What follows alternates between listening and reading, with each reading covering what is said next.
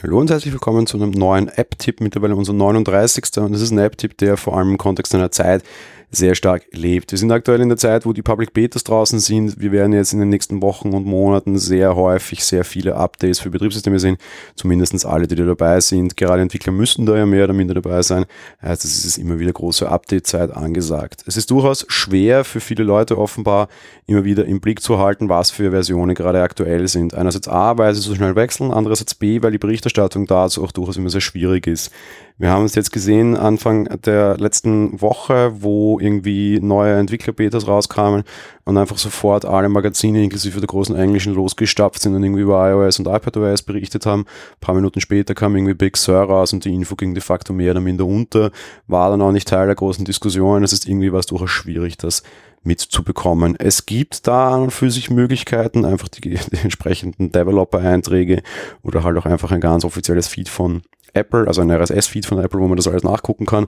Aber das ist halt immer wieder alles ein bisschen nervig. Jetzt gibt es ein neues, ganz kleines Tool, heißt auch einfach Tool Releases. Es ist eine App, die auf GitHub zur Verfügung steht, kann man sich kostenlos runterladen in der jeweils aktuellen Version. Die klippt sich in die Menübar und zeigt einem einfach immer die letzten aktuellen Updates an und wie lange sie her sind, inklusive Bildnummer und natürlich auch der Name, was es ist. Für Entwickler sicherlich eine sehr praktische Geschichte. Ich habe seit dem Release im Einsatz, mag sehr gerne nimmt mir durchaus einiges an Googelei einfach ab.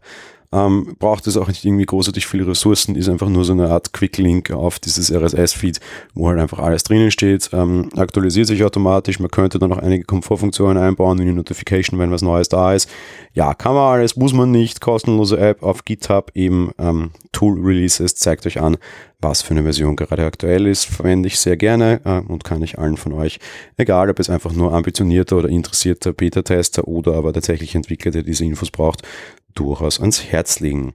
Ja, ansonsten, das war schon für diese Woche. Wir hören uns dann nächste Woche wieder. Dadurch, dass der SE-Podcast ja schon mehr oder minder in der Sommerpause ist, wie lange angekündigt, gibt es die Woche keinen langen Podcast morgen. Es gibt dann am Wochenende wieder für unsere Unterstützer auf Steady eine Film- und Serienfolge gemeinsam mit Stefanie und mir. Jo, wie immer, die Bitte, unterstützt uns auf Steady, um den Fortbestand dieses Podcasts auch nach dem Sommer zu sichern. Lasst Bewertungen auf iTunes da. Wir hören uns nächste Woche wieder. Ich wünsche euch ein schönes Wochenende. Also, bis bald. Ciao.